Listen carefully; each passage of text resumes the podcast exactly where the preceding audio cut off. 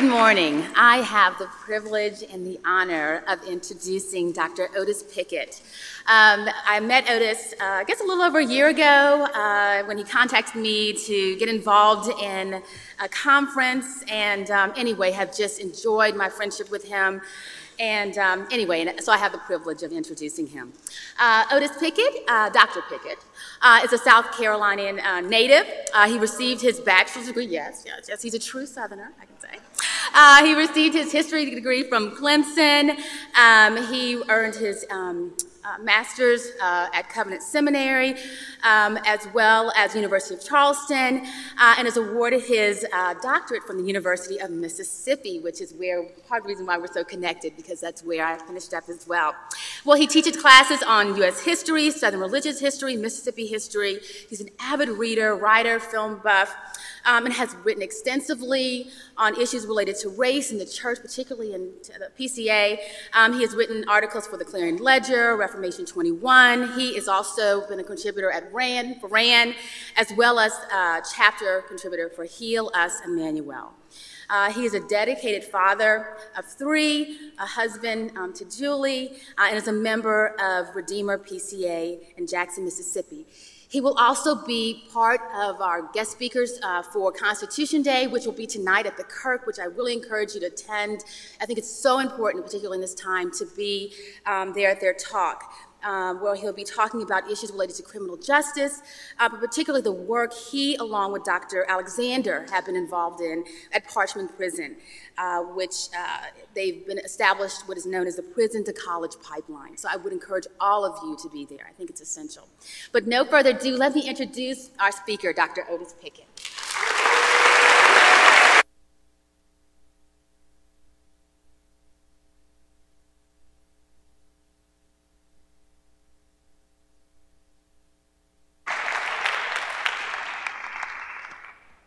How are y'all doing? My mic on? No? Is that good, Will? Okay. I first want to pull what I'm going to call the Alexander Yoon. I don't know if y'all know who that is or not. He's the vice moderator of the General Assembly. And before he did that, he took a selfie of him and the whole General Assembly. So is that okay with everyone if I could do that real quick? Okay, can everybody like wave? Ready? Go. All right. Thank you. So I did want to thank you for having me today. I was supposed to come last year, and I apologize, we weren't able to make it. We were going through a lot with our youngest daughter, Sadie Margaret Pickett, who I came to talk to you about today, and I'm going to use the scripture our pastor preached at her funeral service, which is 2 Samuel 13 or 2 Samuel 12. So if you want to open your Bibles or click on your iPhones and pull out a Bible, we're going to read 2 Samuel 12, and then I will go from there. I want us to see, one, David's understanding of life, his understanding of death, and his understanding of the life to come. So those are kind of the three key things I'm going to walk us through today. This is from 2 Samuel 12. And the Lord struck the child that Uriah's wife bore to David, and it became ill.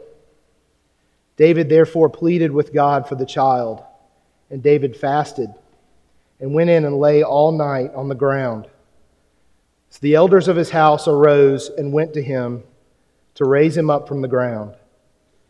But he would not, nor did he eat food with them. Then on the seventh day it came to pass that the child died. And the servants of David were afraid to tell him that the child was dead. For they said, "Indeed, while the child was alive, we spoke to him, and he would not heed our voice. How can we tell him that the child is dead? He may do some harm." When David saw that his servants were whispering, David perceived that the child was dead. Therefore David said to his servants, "Is the child dead?" And they said, "He is dead." So David arose from the ground, washed and anointed himself, and changed his clothes, and he went into the house of the Lord and worshipped. Then he went to his own house, and when he requested, they set food before him, and he ate. And then his servants said to him, "What is this that you have done? You fasted and wept for the child while he was alive, but when the child died, you arose and ate food?" And he said, "While the child was alive, I fasted and wept. For I said, who can tell whether the Lord will be gracious to me, that my child might live? But now he is dead. Why should I fast? Can I bring him back again? I shall go to him, but he shall not return to me."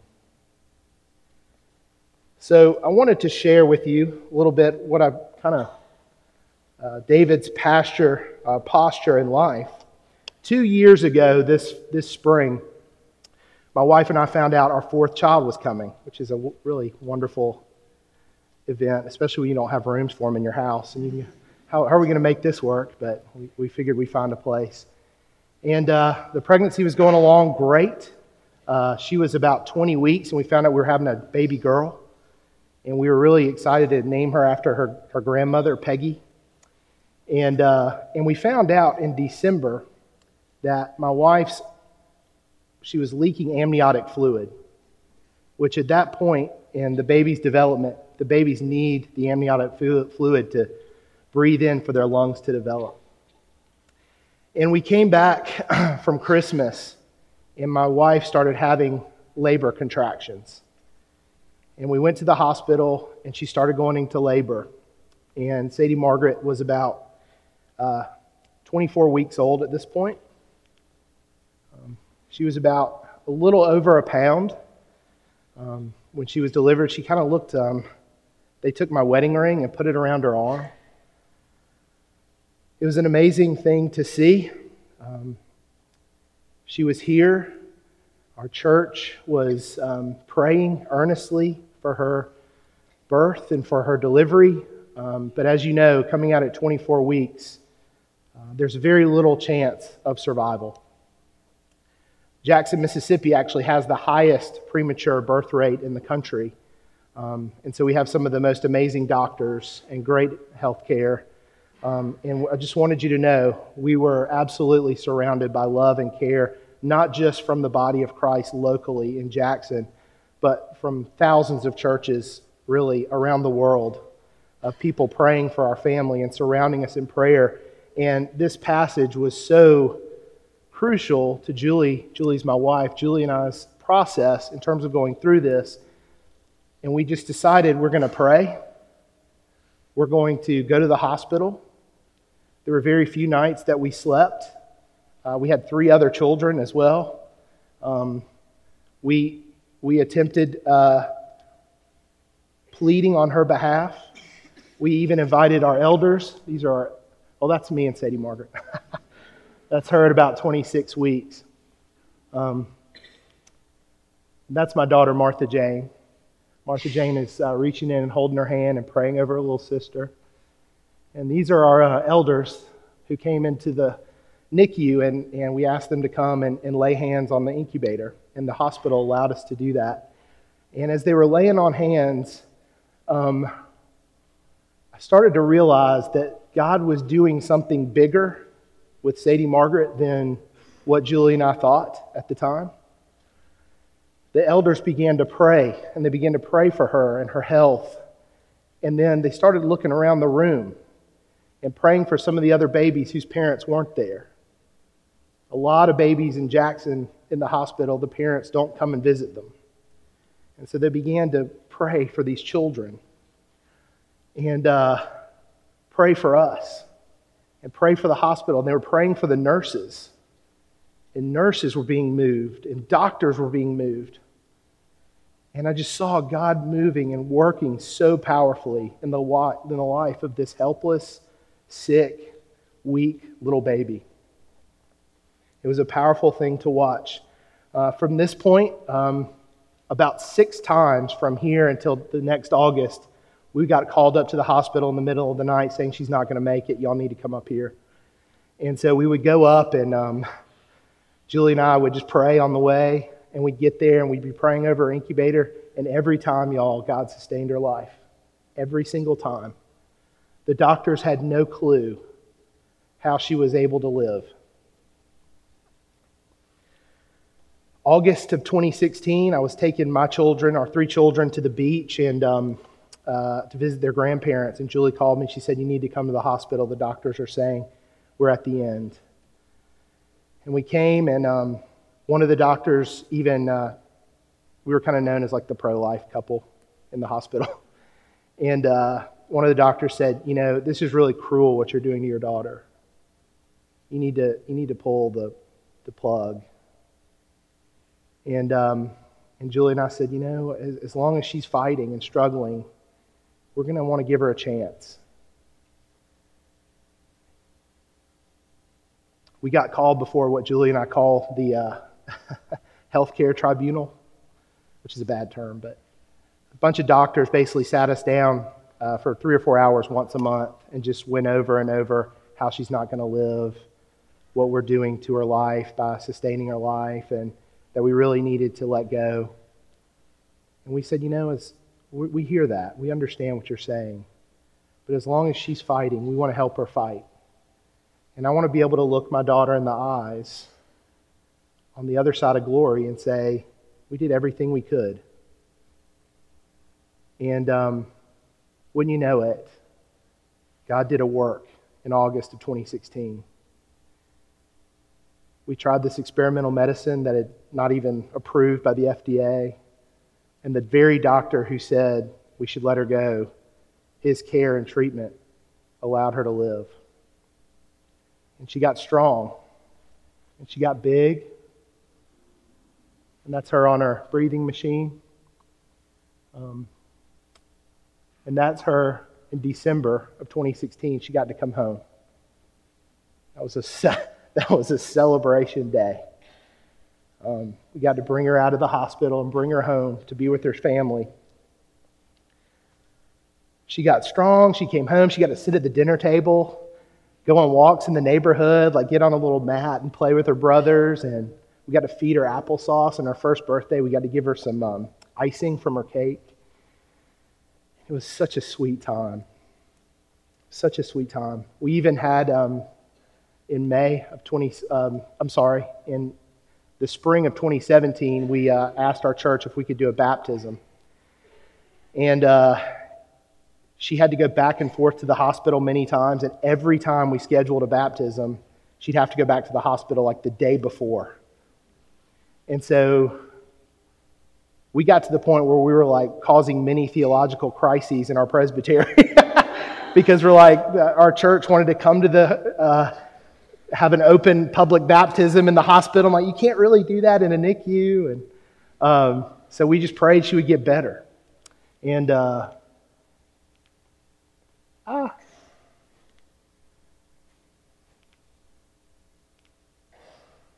us at home. I'm supposed to point it that way, right, Will? That's our pastor, Albert McGowan, at the Covenant Baptism, my daughter, Sadie Margaret, in May of 2017. It was the most beautiful day. If y'all ever want to watch it, I've created a little YouTube channel, and all it has on it is her baptism and another clip.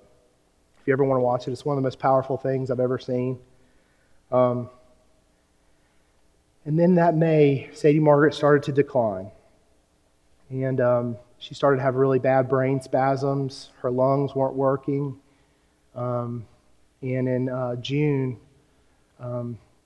we had to start giving her medicines. Toward the end of her life, she was on about 25 different medicines a day, keeping her alive. And finally, she just kind of let us know, I'm not breathing as much. And we said goodbye to her on June 8th. And she breathed her last breath. My wife was holding her. And our assistant pastor said, I love this image of Julie holding Sadie Margaret and handing her off to Christ at his throne. She breathed her last breath. I want you to know that my wife and I see God's hand and his sovereignty all over this situation, from how he sustained her to how he raised up the body of Christ to care for us and love us, to even the week of her death, my children were all away at a camp, and that has never happened before. All three of our children were away from the home. So we got to kind of prepare what that was going to be like to share with them when they got back, that their sister had gone. But it gave time for Julie and us to think and prepare for a funeral. And I looked at David, and it says David went and washed himself, he changed his clothes, and he went into the house of the Lord and he worshiped. And ladies and gentlemen, that's what we did. We went to Redeemer and we worshiped for about 2.5 hours. I cannot explain to you the peace and the comfort we felt in the midst of that. I still was just talking to Alicia. I can't begin to explain the peace and the love of Christ and the love of God surrounding us. And I want you to know, a lot of people came around us, and especially my wife, and said, How have y'all done this the last 2 years? My wife was in the hospital every single day from 9 to 4. And I looked at him, and Julie and I said, listen, this is not anything we have done. We've been angry. We've been bitter. We've questioned and we've doubted. And throughout this entire time, God gripped us. And He held us. And He allowed us to grieve. And He allowed us to be angry. And in the midst of all this, He held on to us. And He said, I'm not going to let you go. And what I want you to understand, and what I think David gets so well, is that God is about His children. And He is about using the weakest and the smallest to display His power and His might and His majesty, such that it brings a very king to his knees. Psalm 8 says, there is power and strength and majesty in our children. And God has a heart for our children, and He uses our children in the lives of the body. And I'm telling you, God used this little baby girl to knit our church together in a way that I've never seen. To knit the body of Christ. My wife would post something on Facebook to share, and 500 people would share it. And people were praying from us from all over the country and even the world. God was using this little baby to tell the brightest and the smartest medical doctor in Jackson, Mississippi, she's not on your timetable. This baby is on my timetable. And I will display my power and my authority and my glory and my goodness through her when I will and how I will. I know there were a lot of people who probably questioned, why are y'all worshiping? Why are y'all having this huge worship celebration at her funeral? Why are you sharing this today?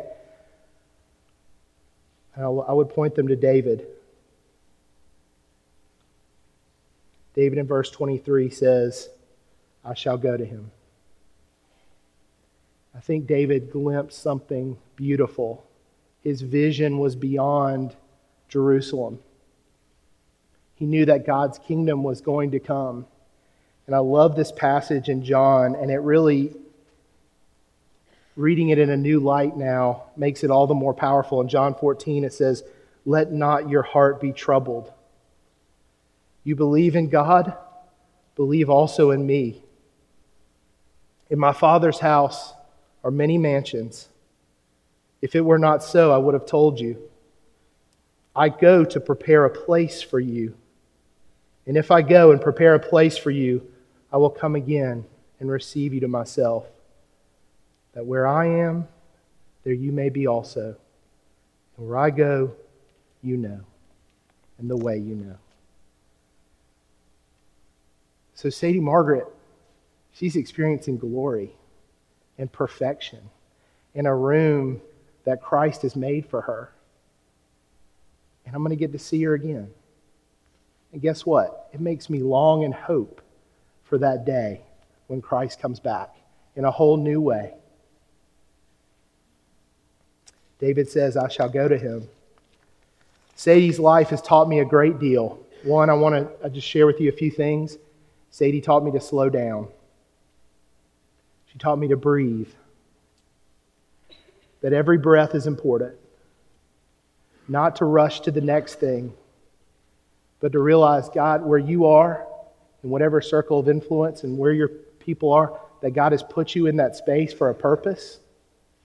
Sit in that space and be with those people you're with, and don't rush to get to the next thing. He also taught me that God chooses whom he wills to display his power. And there's nothing I can do about that. And ladies and gentlemen, that is a very freeing thing. That is a very freeing thing. That we can rest, we can trust, we can have loyalty and fealty for our King.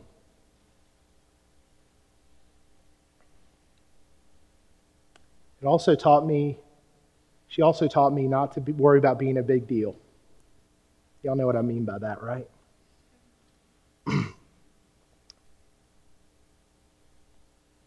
She taught me that it's more important to be here with me, Dad. It's more important to be here with Mommy. It's more important that you're a big deal to my brothers and sisters than you are to the world. Care for your families. Care for your brothers and sisters. And that is a very freeing thing too. And I want to encourage you, as God has you here, it's very simple. He has you here to study hard. He has you here in a community, love each other, care for each other, love your community. Don't worry about being a big deal. That will come. Study hard, love each other. God wants you to be simple. He wants his yoke to be easy. I've also been reading some 17th century Scottish Presbyterians, right, as all normal people do. And in the 17th century, the church was much more accustomed to death of children. And in Scotland in the 17th century, there was a pastor named Samuel Rutherford. And Samuel Rutherford wrote a letter to a mother who had just experienced a loss of their daughter. And this is what he wrote. He said, "Grace rooteth out not the affections of a mother, but putteth them on his wheel, who maketh all things new, that they may be refined. Therefore sorrow for a dead child is allowed to you, though by measures and ounce weights the redeemed of the Lord have not a dominion or lordship over their sorrow and other affections, to lavish out Christ's goods at their pleasure. He commandeth you to weep.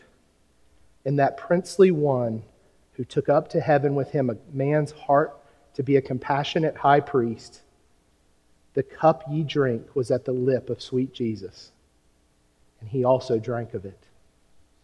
You are not to think of it a bad bargain for your beloved daughter that she died. She hath gold for copper and brass, eternity for a time. The good husbandman," and this is, I love this too, a husbandman is like a landholder, a farmer, and he says, "The good husbandman may pluck his roses and gather his lilies at midsummer. And, for aught I dare say, in the beginning of the first summer month, and he may transplant young trees out of the lower ground to the higher, where they may have more of a sun and more of a free air, at any season of the year at his choosing. The goods are his own. The creator of time and winds did a merciful injury to nature in landing the passenger so early." What a beautiful picture of this world being God's vineyard. And he takes home whom he wills, and he'll move whom he wills up to higher fields or lower fields for his own glory. And that he has my Sadie Margaret, a beautiful flower in his garden, and she's bringing him glory. One last thing I wanted to share with you is from Charles Spurgeon's book. If y'all are going through a difficult time, I would just encourage you, besides Still Waters, Words of Comfort for the Soul by Charles Spurgeon. And he wrote on page 119, he says, "Why this constant thinning of the ranks when the warfare is so difficult? Why are the finest removed, I am sad. I could best express myself in a flood of tears as I survey the newly dug graves. But I restrain myself and look on it in a clearer light. The Master is gathering his ripest fruit, and well does he deserve them. He is putting his apples of gold in settings of silver. When we realize that it is the Lord who desires them to be with him, it dries our tears and makes us rejoice. We are no longer bewildered because we now understand the dearest and the best are going home.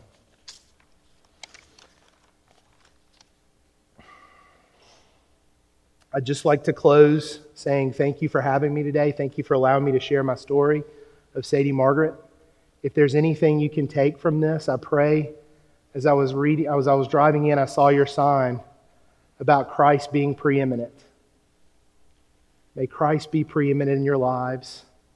May you see that he was preeminent in my daughter's life. May he be preeminent in yours. And I'm thinking now of the great hymn, "In Christ Alone," that last stanza. No guilt in life, no fear in death. That is the power of Christ in me. From life's first cry till final breath, Jesus commands my destiny. Let me pray for us. Dear Heavenly Father God, I do thank you for this time. Thank you for these students. Lord, would you please use Sadie Margaret's life and story to help them love you more today, to help them slow down, to help them care for those among them. Lord, would you even point them to your Son, our Savior, preaching through this little girl. Lord, help them love you and soften their hearts so that they may love Jesus, give their lives to him, and do your will. God, we thank you. Bless them as they study. Bless them in their careers. Bless them in their families. And bless them as they go to love and serve the church. We pray in Christ's name. Amen.